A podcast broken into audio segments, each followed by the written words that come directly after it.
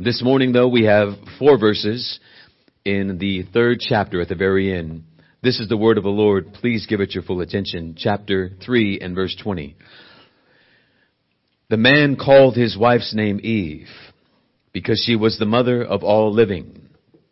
And the Lord God made for Adam and for his wife garments of skin and clothed them. Then the Lord God said, Behold, the man has become like one of us, knowing good and evil. Now, lest he reach out his hand and take also from the tree of life and eat, and therefore live forever. Therefore the Lord God sent him out of the Garden of Eden to work the ground from which he was taken. He drove out the man, and at the east of the Garden of Eden he planted the cherubim and a flaming sword that turned every way to guard the way of the tree of life. Let us pray. Gracious God, three in one, one in three, eternally loving toward your elect. We pray that as we do gather your elect, that you would give us listening ears, believing hearts, and understanding minds, that you by your Spirit would uh, help us along as we hear your word, not just to hear, but to do. We pray that you would be glorified in all that is said this morning and for your glory. We pray. Amen. Please be seated. we come now to the final verses of the third chapter of the book of Genesis, and we do pray that it has been edifying and enlightening for all of you as we have traveled these now seven or eight months through the three chapters of the book of Genesis. The man and the woman have disobeyed the command of God to not eat of the tree of the knowledge of good and evil. God has declared his righteous judgment upon the sin of man. Satan shall be as the serpent is on the earth. He shall slither along the ground and eat dust all the days of his life until he returns or until he is ultimately destroyed by the skull crushing seed of the woman.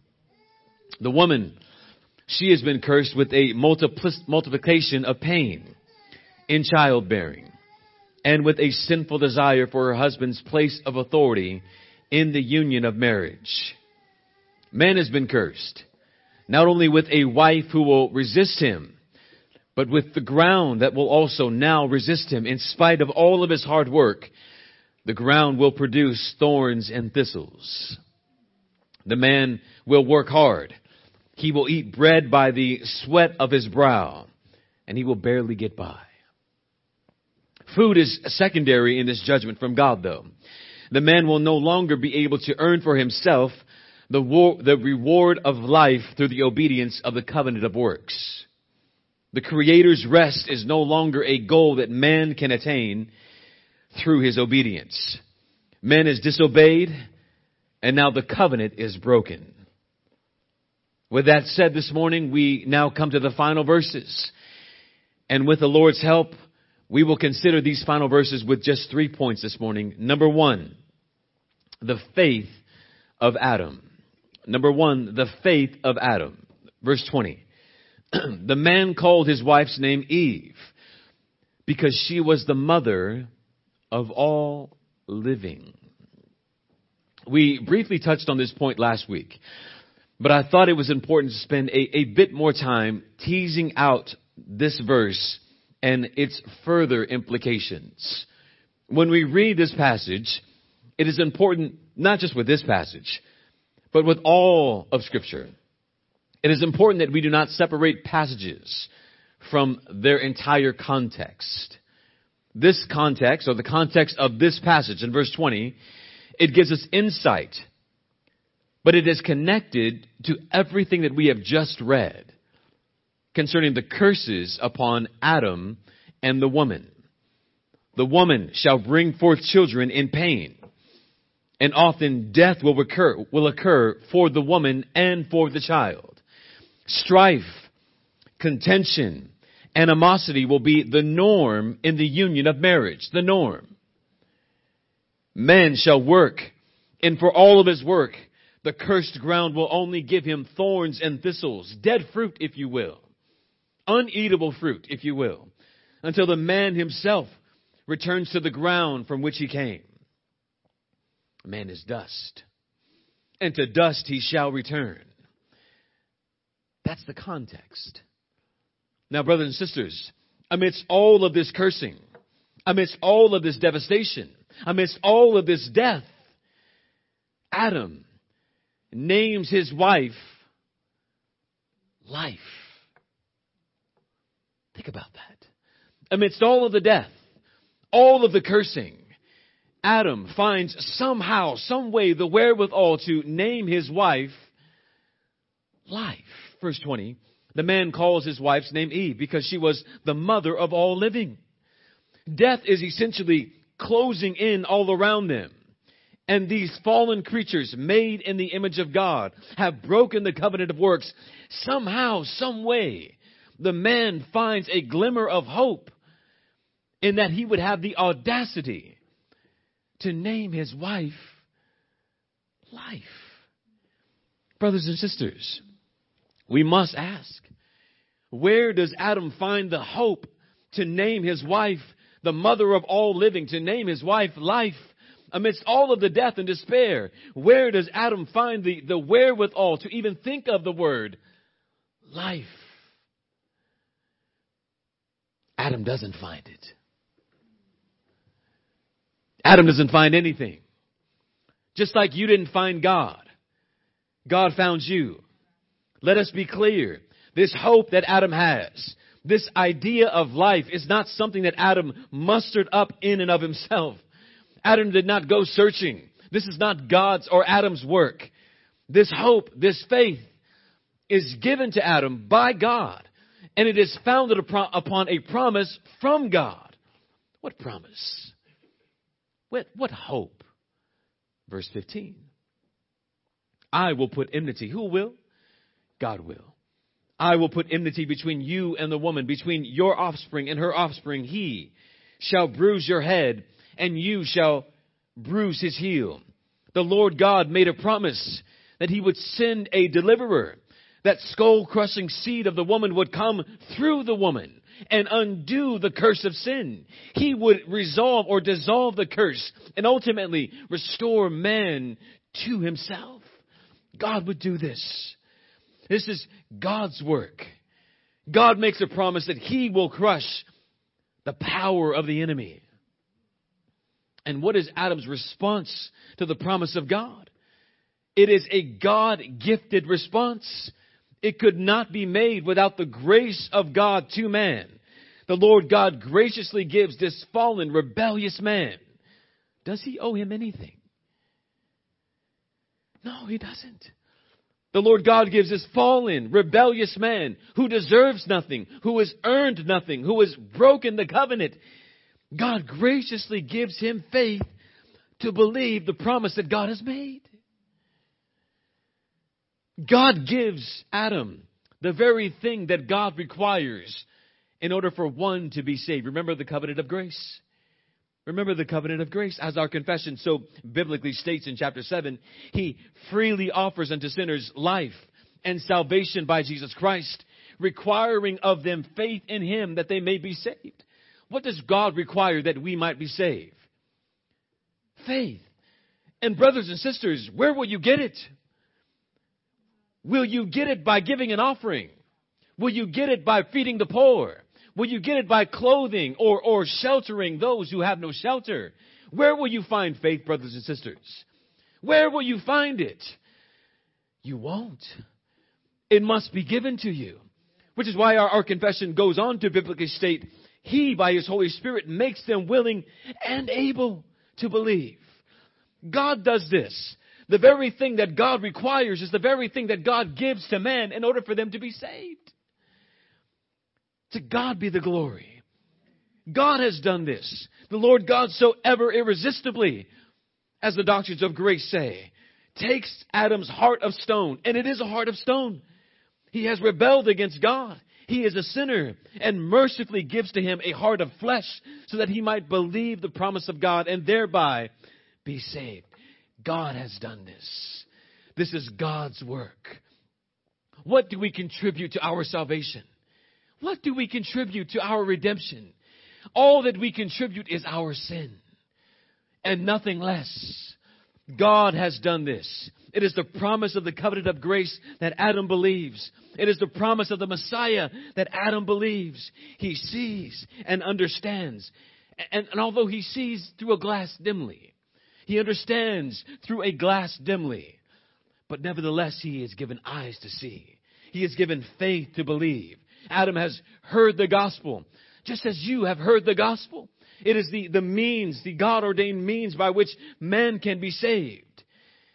And he has done what countless many have done from Adam until now. He has placed his faith in God by the grace of God. He, he cast down all of his efforts. He, cla- he cast down all of his trophies. He ca- cast down all of his golden crowns. And he clings to the promise of God that will be fulfilled in the Lord Jesus Christ. Adam trusts in the promise of God. He has learned that when God makes a promise, God will make good on that promise.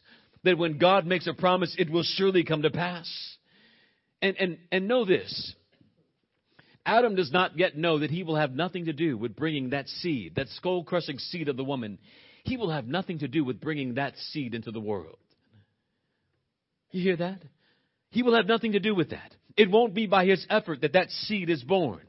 When we come to the fourth chapter, which we will do in a few weeks, Adam and Eve bear a child. And it is their hope that this child is the rest giver, the serpent destroyer that God promised would come through Adam, but or that God promised would come, but Adam will have no part in that salvation. Adam will have no part in redeeming man from their sin. And Adam doesn't even know that yet. He knows one will come through the woman. And Adam may think at that particular time, and I'll have something to do with that. Adam, you will have nothing to do with that. This will be God's work and God's work alone. In the midst of death, Adam names his wife life. Number two, the covering of the Lord. The covering of the Lord. Verse 21 and the Lord God made for Adam and his wife garments of skins and clothed them. We come now to yet another verse that is intended to cause us to, to pause for reflection. Brothers and sisters, when you read verse 21, you are not simply to, to read this passage and conclude, that's wonderful. They're no longer naked. That's great. Now they have clothes. That's not the point of that passage. Why? Nakedness was never an issue. Do you know that? Nakedness has, has never been the issue. Do you remember the Lord God's initial conversation with Adam after his rebellion? Verse uh, chapter 3, the woman and the man have sinned against God. They are naked. And in order to cover their shame, they began to sew fig leaves together in order to cover their shame, their nakedness. They hid themselves among the trees when they heard the sound of the Lord God walking in the cool of the day or coming down in judgment. And when the Lord God asked Adam where he was and why he was hiding, what was Adam's response? Well, I was afraid. I hid because I was naked. And what is God's response? Who told you that you were naked? Nakedness has never been an issue before. Why? Because nakedness is not sinful. We are sinful. That's the problem. Not our nakedness. We have sinned against God. And we may say, what, what is this we business? What do you keep saying we for? I didn't sin. Adam sinned. Yes, Adam did sin. And Adam stood also as a representative for all people. Or as Adam goes, so all of mankind goes. As Paul declared in Romans chapter 5 and verse 12, just as sin came into the world through one man and death through sin, and so death spread to all men because all sinned. Romans 5:18 one trespass led to the condemnation of all. Romans 5:19 one man's disobedience we were made all sinners. Adam once stood, once stood as our covenant head. As our representative. As Adam goes, we all went, and Adam went the way of disobedience, and we all along with him went in and fell into disobedience with him. But again, why is this verse present? What did Adam and Eve do when they sinned against God? They, they covered themselves. What was the covering for? What were they trying to cover? Their sin. Adam and Eve were not trying not only to cover their nakedness, but their shame. Verse 7 says, Then the eyes of both were open, and they knew that they were naked. They sewed fig leaves together and made for themselves loincloths. Man and woman attempted to cover their shame with their own efforts. Man and woman attempted to cover their sin, to cover their shame with material that would eventually and soon disintegrate and wither away. Fig leaves. Foolish efforts. Foolish efforts. Hopeless efforts. Efforts that were in vain. And that is what all of man's efforts to cover their own sin will eventually amount to folly. The whole of human history is men trying to clothe themselves in order to cover their sin. The clothing that man has used in vain to attempt to cover his shame has been as diverse as the colors of the sky. Man has tried to clothe himself by giving to the poor. Man is trying to clothe himself by building shelters for the homeless. Man has even tried to, believe it or not, clothe himself by attending church and giving offerings. All why? All so that they might be bundled up with clothing after clothing, thinking that with enough clothing they may be able to stand or withstand the judgment seat of God when they stand before Him. Have I got enough clothing on? Have I done enough things in order to clothe myself from God's wrath? But the Lord Jesus Christ said in John 3 6, flesh gives birth to flesh. All the efforts of the flesh will only amount to flesh. And brothers and sisters, isn't that what the unbelieving world finds so offensive about the gospel?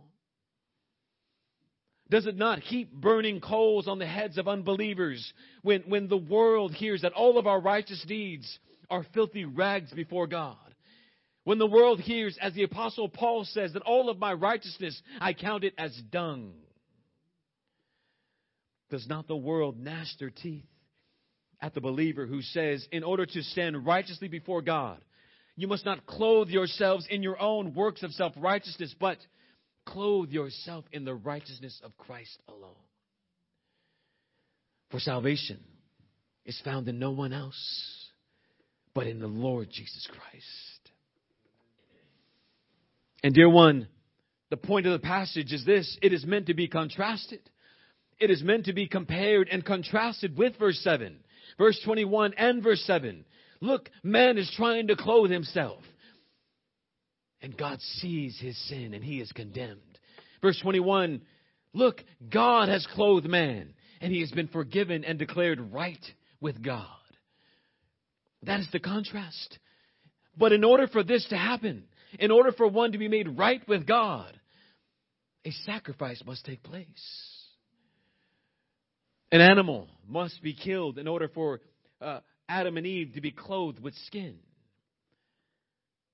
And as they are clothed by God through this sacrifice, they are now suitable to live a life before God.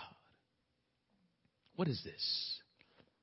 This is called a type If you've been coming to this church any, eh, for any length of time, you may have heard the word type.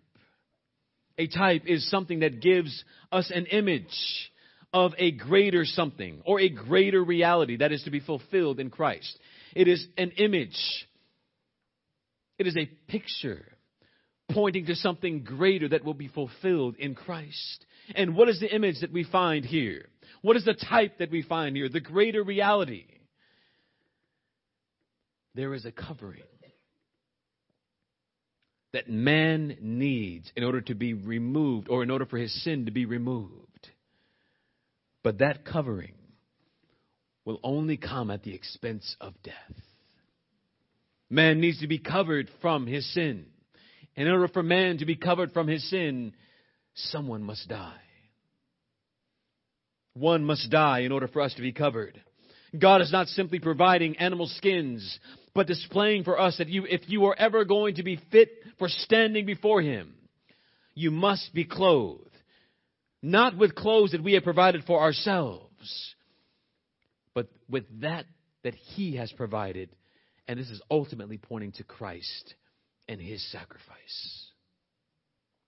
The Bible says in Isaiah 61:10, I will greatly rejoice in the Lord. My soul shall exult or exult in my God, for he has clothed me with garments of salvation. He has covered me with a robe of righteousness. The apostle Paul says in Galatians 3:27, as many of you were baptized into Christ, have been clothed in Christ.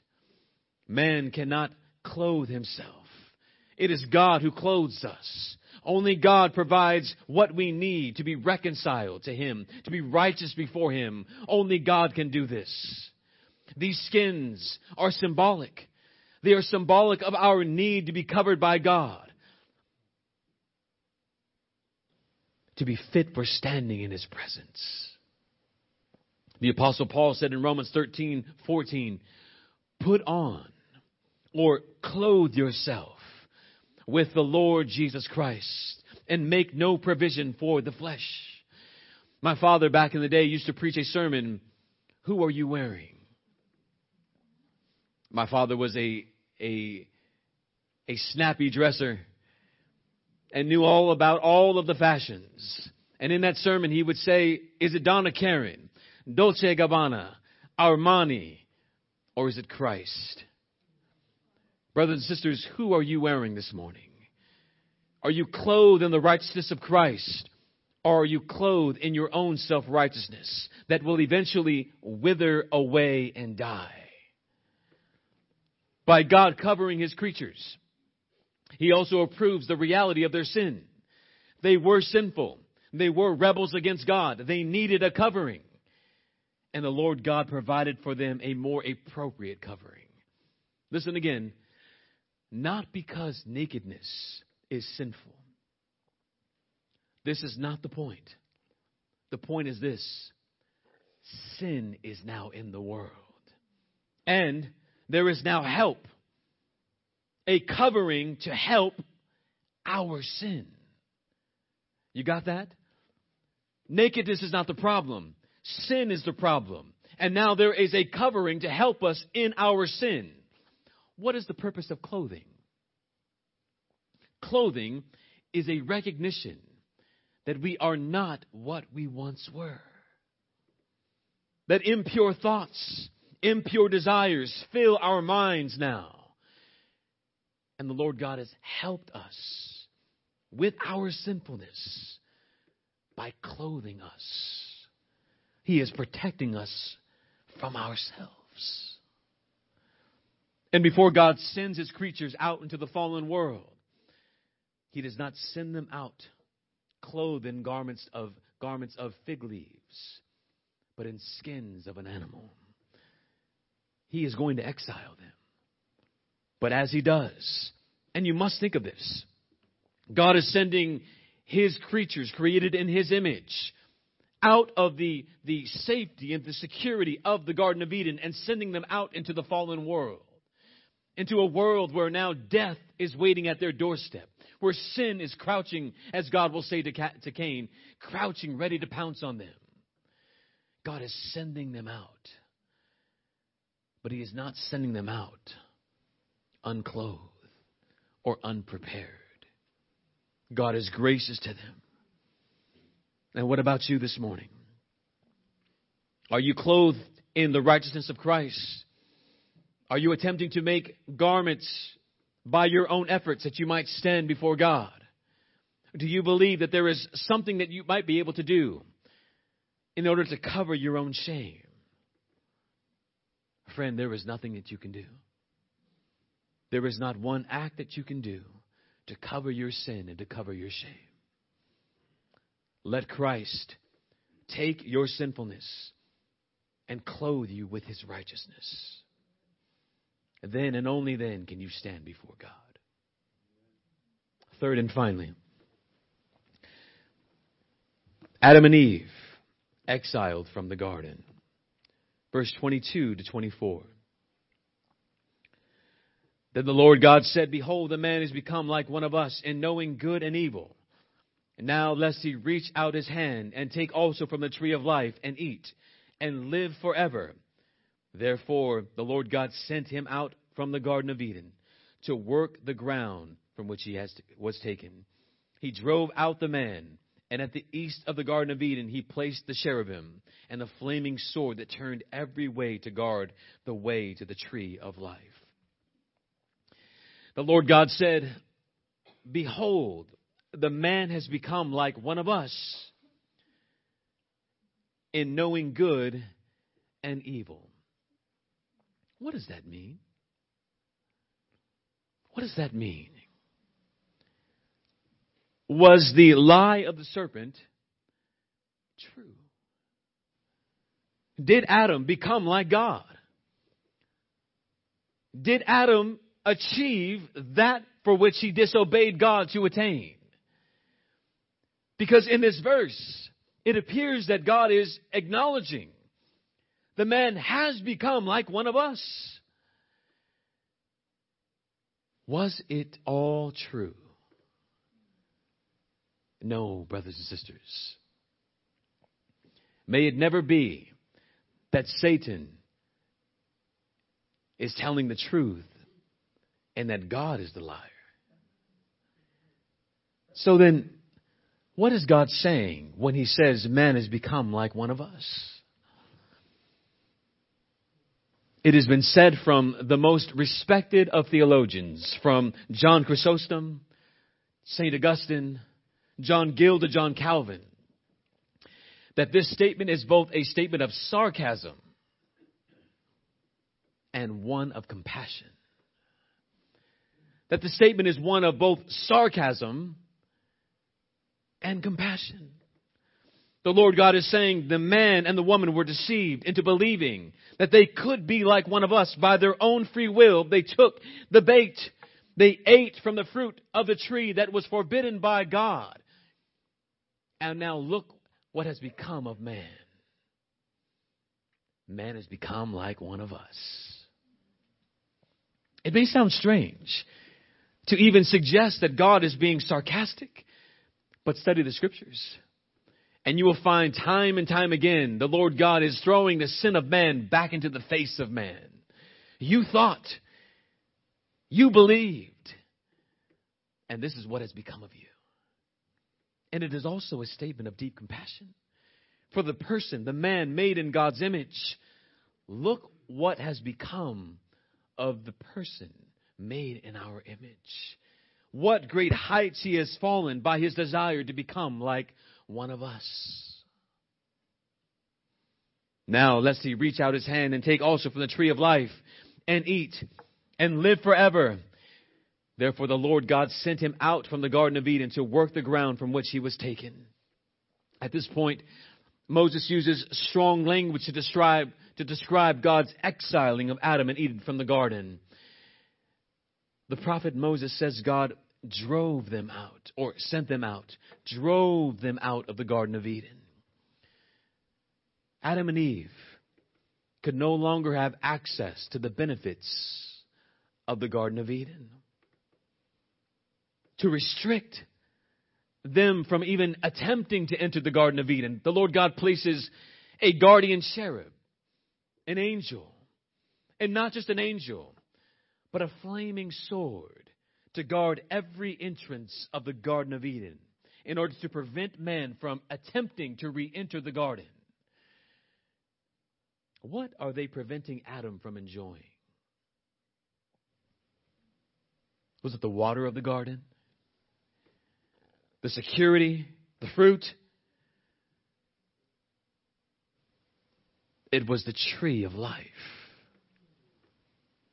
The Lord God drives Adam and Eve out of the garden in order to prevent them from enjoying the tree of life or partaking of the tree of life. What is the tree of life? It is that symbol of God's promise. It is a visual symbol, a visual reminder of God's promise. It is sacramental, if you will. If Adam would have obeyed, he would have been given the right to eat of the tree of life. Just as the tree of the knowledge of good and evil was a sacramental, a symbol sign of God's promise of death if you disobeyed. So the tree of life was a symbol, a sacramental promise of life if Adam would have obeyed. And now Adam is banned from the tree of life, which means he no longer has any chance of attaining that tree through his obedience. Why? Because he's disobeyed. The covenant of works no longer works. The covenant of works has been broken. Therefore, that, that, that, that promise of life, that benefit, that reward is no longer available to Adam. And in order to guard man from trying to partake of that tree, the Lord God places an angel and a, a, a flaming sword around the Garden of Eden. Adam and no man, if you uh, as well. Adam and no man will ever be able to enter into the garden again. They have been barred from life. They have been barred from the reward that is offered to those who have, who have obeyed the covenant of works. It is no longer yours. It does not belong to you. Why, why, why can't you partake of it? Why can't you partake of it? Because Adam failed. He represented you. Therefore, when Adam failed, you failed. Therefore, since he's barred, you're barred. As Adam goes, you go. You got that? He was, and I keep saying was and once, your representative. Adam is now a sinner. And if Adam attempts to sneak into the garden, imagine. If Adam attempts to sneak past the guard, what will happen to him? He will be chopped to pieces. Adam trying to attain the reward of life by his own efforts is no longer possible, and should he try, he will be destroyed. What will happen to man who attempts to say to God when he stands before him, Look at all that I have done. Look at all of my good works. Look at all of my wonderful efforts. What will be his fate when he stands before God? He will be destroyed. No man can stand before God and say, Look at me. Adam is now a sinner. And think about this. Because Adam is a sinner, it is not beyond Adam to attempt to reach out to take of that which he has not earned. You with me? Adam is a sinner now. And it's, it, it, we should not put it past Adam that he would attempt or try to take, reach out for that which he has not earned. Which would have brought more judgment on his head. Can you imagine? God sending out Adam and Adam saying, okay, God, I'll go.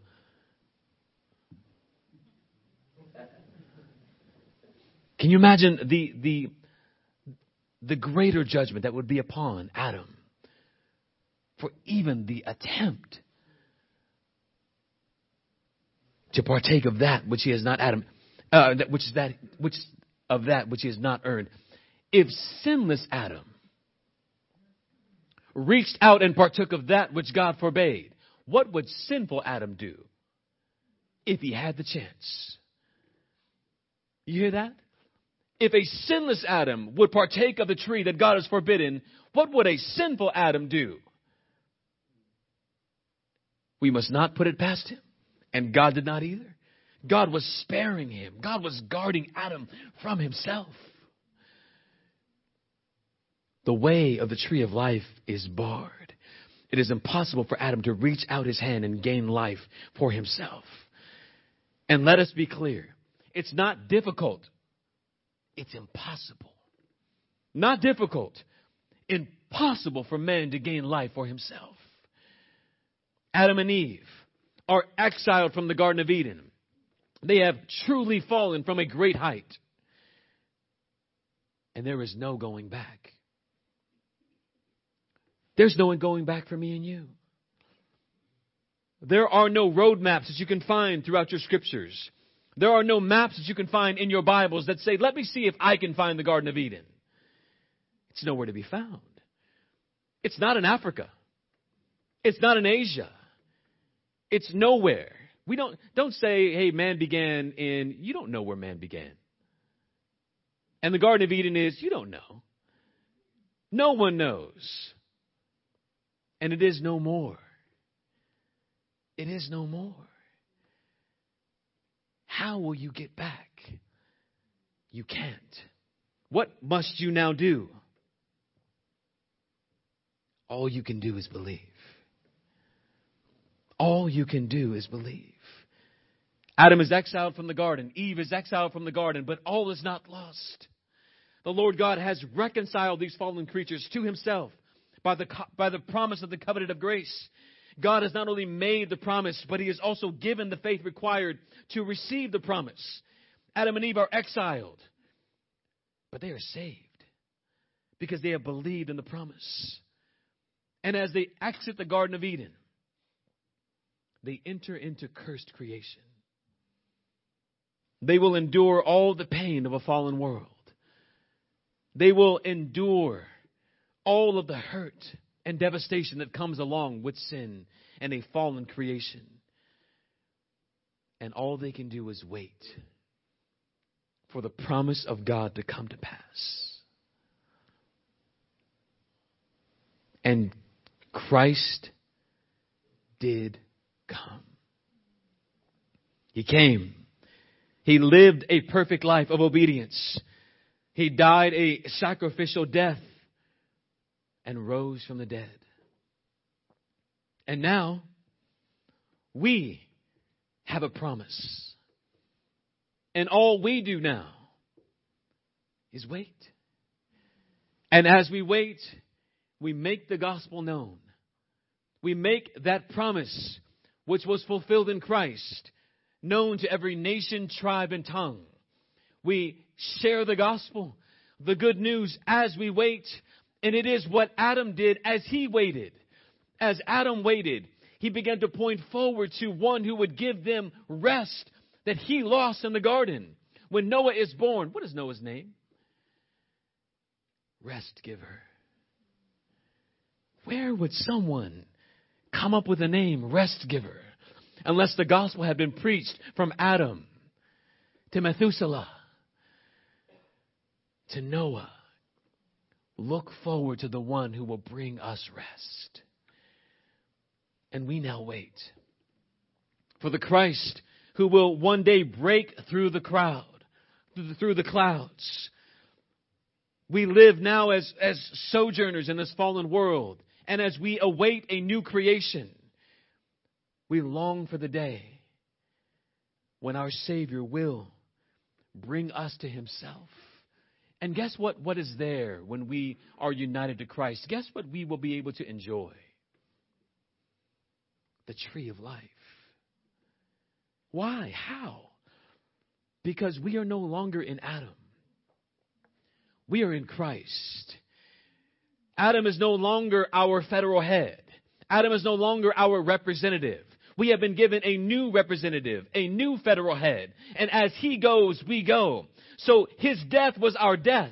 His life is our life, and his reward is our reward. And guess what he gives to us who have believed in him? He gives us the right to partake of the tree of life and live forever in Christ.